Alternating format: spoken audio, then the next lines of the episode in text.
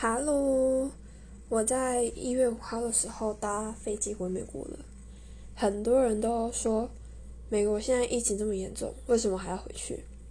对外一致公开，我都说，因为要开学啦。我的其实呢，我的学校还是全部上网课，可以不用回学校。但是我这次回来的原因是，我认真觉得我不很不喜欢过这有十四个小时时差上课。每次上课都在半夜，上完马上睡觉，完全跟学校的活动都没有参与感。而且我下学期就是我现在的 spring term 要拿比较难的课，在台湾 完全没有人可以帮我，所以为了保持我的成绩，所以为了保持我的成绩，这点很重要，我就下定决心要回美国了。这次搭飞机的过海关的 经验真的很差。一开始学到的教训就是不要只提早一个小时到机场，真的会把自己逼死。而且我几乎全程都用跑的。最衰的是我拉着两个行李箱的时候，拖到一半内衣还松掉，超级尴尬。而且那时候还完全没有时间让我把内衣扣回去。我的我扣内衣的方式是那种，就是先。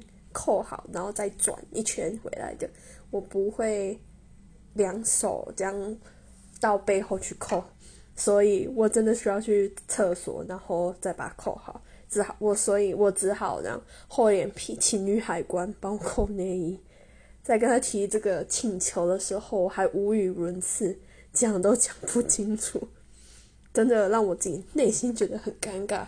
不过那个女海关人很好，马上把我扣好。让我可以继续冲去登机门。我的班机还蛮多人的，不过大家都有隔一个位置。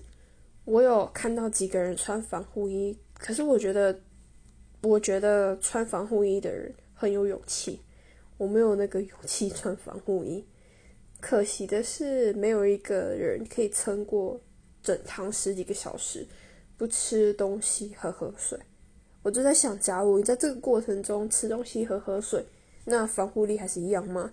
因为他们把那个防护衣、口罩，呃，把口罩拿下来，然后防护衣就脱，就把他们防护衣都有包头嘛，然后就把包头的拿下来，觉得那这样防护力还一样吗？然后我觉得整趟旅程，我觉得觉得带婴儿飞的父母真的很妖心。重点是我还坐在婴儿的后面一座，真的很崩溃。每一个小时就哭一次，我整趟都没有没办法睡好，然后到最后要降落的时候头真的很痛，所以我就想要请各位父母不要带婴儿啊！你知道婴儿上飞机起飞和降落的时候，他们耳朵都会不舒服，就会哭，然后你们还带婴儿上。我知道照顾婴儿真的很辛苦，我看到他们很辛苦的照顾婴儿，可是你们自己辛苦算了就算了，为什么要连累别人？抱歉，我真的真的很生气了。下飞机的时候呢，要过海关的时候，我真的觉得美国海关好严格。我一开始就要进去被问问题，然后问完问题之后，他就把我的护照扣起来。把我的护照装进一个像小盒子里面，然后上面写 A 级，那个意思就是，呃，你的行李需要被打开，然后去看里面到底有没有什么违规的东西。所以我就有两包韩式的泡面被丢掉，因为里面含有鸡肉粉。过去之后随过去之后还有一个随身行李检查，那时候我的水壶里面有点水。害我整个把水壶丢掉，可是这这件事是我最傻眼的事，因为那个一开始那个女海关给我一两个选择，说一让我去倒水，然后再过一次海关，然后二说整个水壶就丢掉。一开始我就选一，可是我在碰那个水壶的时候，因为我拿去丢不是要碰水壶吗？就拿水壶，他竟然说不可以碰，然后我就傻眼了，不可以碰，那我要怎么倒水？之后就只好让他把整个水壶给丢了。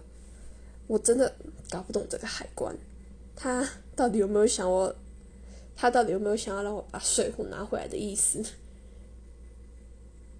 可是他又一直跟我说可以把水壶的水倒掉，只要再过一次海关就好。可是他就是不让我碰水壶。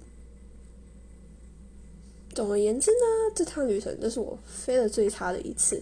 希望下次可以很顺利的过海关和坐飞机。和坐飞机的时候不要有婴儿。